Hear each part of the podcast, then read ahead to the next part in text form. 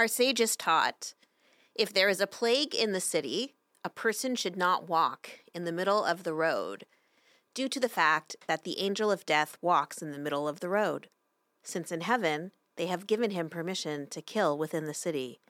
He goes openly in the middle of the road. The sages also taught if there is a plague in the city, a person should not enter the synagogue, as the angel of death leaves his utensils there, and for this reason it is a dangerous place. And so we stayed home for a very long time. Our theme this year at Beth Tzedec is Nashuva, let us return.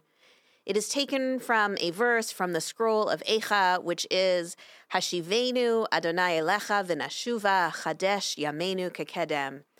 Let us come back, renew our days as of old. We can never be exactly as we were. We cannot renew our days exactly as of old, but we can come back. And come back we did. We witnessed on Rosh Hashanah in this room and on the entire Beth property, both inside and outside the building, people were finally ready to return. Those near the front of the room might have seen me grab tissues when we sang Hayom at the end of Rosh Hashanah davening on day one, as I was so overcome with emotion at the fullness of the room, the fullness of people, and the fullness of spirit.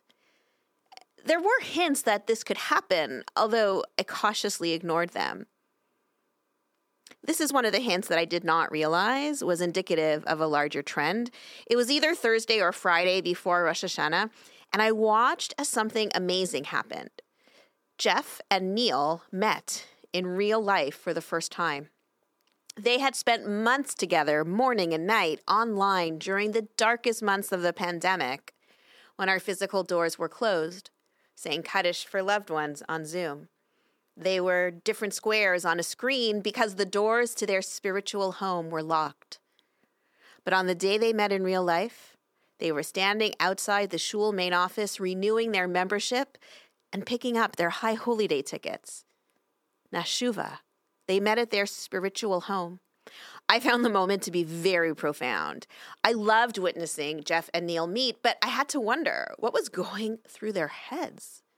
On the eve of 5783, Neil and Jeff were certainly different from whom they had once been. And while they both suffered the kinds of losses we all experienced during COVID, they also suffered the loss of family members as well. How were they able to return? From where did their strength come from? This is an eternal question. The psalmist asked it too. Enai el ezri. I turn my eyes to the mountains. From where will my help come? Did their strength come from Adonai oseh shamayim va'aretz? Did it come from God, the creator of the heavens and the earth? How do we find strength after suffering loss? We can rarely go back kekedem when people die. But we can chadesh yamenu we can never go back exactly to the way it was or the way we were when our loved ones were with us. But we, each and every one, does have the ability to Chadesh Yamenu, to renew our days. So, how do we renew our days as of old when so much has changed, when so much is different? As a start, by gathering together on this Yom Kippur, we are actually reenacting what Jewish people have done since the temple stood when they gathered at their holy space. This is Nashuva. This is returning. Yom Kippur was the one day of the year that was reserved for the high priest to enter the innermost room of the sanctuary, the Kodesh HaKodashim, the Holy of Holies, to be with the divine presence, seeking forgiveness and renewing the people's connection with God. If you're here to say Yizkor, then someone who was close to you, someone or many people you loved, is no longer with us. And when these people left the world, we were left with unknowns. How do we live without them? How do we renew our days without them? For some of us, this is a new, raw question. And for others, we've been trying to figure it out for years and decades. To provide one answer to this question, How can we, who are left behind, renew our days? I want to share a text from Rabbi Shalom Noah Berezovsky, who is also known as a Slonimer Rebbe. Rabbi Berezovsky explains the secret to surviving the storms of life, such as a death, lies in our ability to proactively navigate the waters that threaten to drown us. And we all have them, don't we? Death completely throws us off. One day someone is with us, and the next day they're not. We can't make that phone call. We can't stop by. We can't pick up groceries. We can't touch them. Continuing on a theme I brought up last night, I want us to return to the narrative of Noah and the flood. The Slonimer Rebbe teaches that the thing that will enable us to successfully move into and through what is new and unknown is our ability to build our own personal ark. He explains. The Torah starts out with the story of the flood in all of its details. The flood did not come about as a form of punishment, rather, it was the corruption of that generation that caused the ruin of all existence. God saw the earth, and here it had gone to ruin. The Blessed Holy One saw that the whole of creation was so corrupt that it no longer had the capacity to sustain itself. It was not actually God who caused the flood to happen, the Slonimer Rebbe will remind his reader. It was us. And just as we as human beings have the power to destroy, so too we have the power to build. We have the power to rebuild ourselves, even in the face of intense loss. We can rebuild cities, the world, and we can rebuild ourselves. We can Chadesh Yameinu. We can even rebuild ourselves with the physical absence of the people we love. So, how do we do this? How are we to survive the chaos and the confusion? We need to build an inner ark that can save us even in the worst moments. The Slonimer explains The Torah also instructs us how to repair even the state of the generation of the flood by means of Noah's ark. Just as Noah's Ark functioned with regard to the whole of the world, so too it functions for us as individuals. That is, in each of us, there is a seed of vitality, and it is from this seed that we are able to return to rebuild our spiritual worlds. It is an expression of God's love for us that God planted in our very being a spark of the divine that provides us with exceptional powers, such that no matter how coarse we may become, we still have it in our power to rise up again by virtue of that spark in us. Wow. We have the power to discover a point of light, one pure spot within ourselves that becomes our source for repairing and for building and rebuilding. Inside of all of us is intense strength, but we need to find it in order to Chadesh Yamenu and to. We need to find it in order to renew our days and continue in the face of loss. Once we can learn to recognize that light and to harness that light, we gain the capacity to build our own arks, to remain control, and to redirect ourselves in a healthy and stable direction, even when the people we love are no longer with us.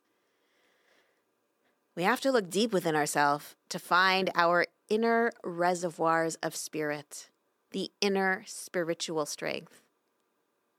We all have one. It's there. According to a midrash, when God was ready to create human beings on the sixth day of creation, God decided to give the human being a special gift. God would give each one of them holy sparks of God's special goodness. Now, the angels, who were very close to God, heard about this, and they were very jealous and angry. They didn't want the human beings to have a special gift from God that they didn't have. God heard about their unhappiness and thought it over, and finally God said to his friends, the angels, Okay, I'll make a deal with you. I'll still give the human beings the holy sparks of my goodness, but you pick the place that I'll put those sparks. You can hide them anywhere you want in the world, and that is where I will put them. So the angels, they had a big meeting to decide where to put the sparks, somewhere in person, somewhere on Zoom. And first one angel said, Let's put them at the top of the highest mountain. It's so steep. It's so very far up in the sky. And then another angel said, Nah, those human beings that God is going to make, they're going to have strength and perseverance. They're going to work out a way to get to the top of the mountain eventually. Another angel piped up, Okay, what if we drop the divine sparks at the bottom of the ocean? The humans aren't fish. They won't be able to hold their breath long enough to get down there. But then another angel objected to that idea, saying, Those humans, they're going to be smart. They're going to have intelligence. They will figure out how to build a machine that will enable them to travel underwater. The bottom of the ocean is not a good solution. Now, the angels were getting frustrated. They rejected putting the sparks deep in the forest or buried in the sand. They just didn't know what to do. And finally, the youngest angel said in a quiet, still voice, She said, I have a better idea. Here is what we will do we will ask God to hide those divine sparks of God's special goodness inside of each human being. They'll never think to look there.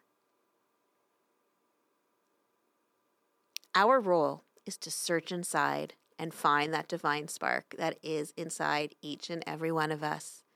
And from that spark, we need to build our own arks to shelter us from the storms of fear and unknowns and the physical absence of people we love so that we can survive the chaos and the confusion. And each one of our arks, it's good, they're going to be different, just as everyone grieves differently. But each one of us has a spark of God, an inner strength, a seed of vitality that can build spiritual worlds, that can make us stronger, and that can help us navigate through uncharted waters. And yes, it will be harder to find for some of us, but it's there. It's inside all of us. And we can Chadesh Yameinu because the spark is there. Life will never be exactly Kekedem like it was, but we can Chadesh Yameinu. The Slonimer Rebbe reminds us that if we can tap into that spark, we can Chadesh Yamenu. We are here today as a community about to say Yizkor, and we've all brought our arks with us. I encourage you to close your eyes for a moment, take a private moment, place your hand on your heart to feel your ark. That is what is giving you strength to be here right now. To enter this room for Yizkor, it, it's an act of courage. It demands that our hearts not paralyze our feet and that our eyes release our tears and that our hands open to accept the pain of remembrance instead of clenching into fists. Our inner arks will guide us as we turn in our booklets to page six.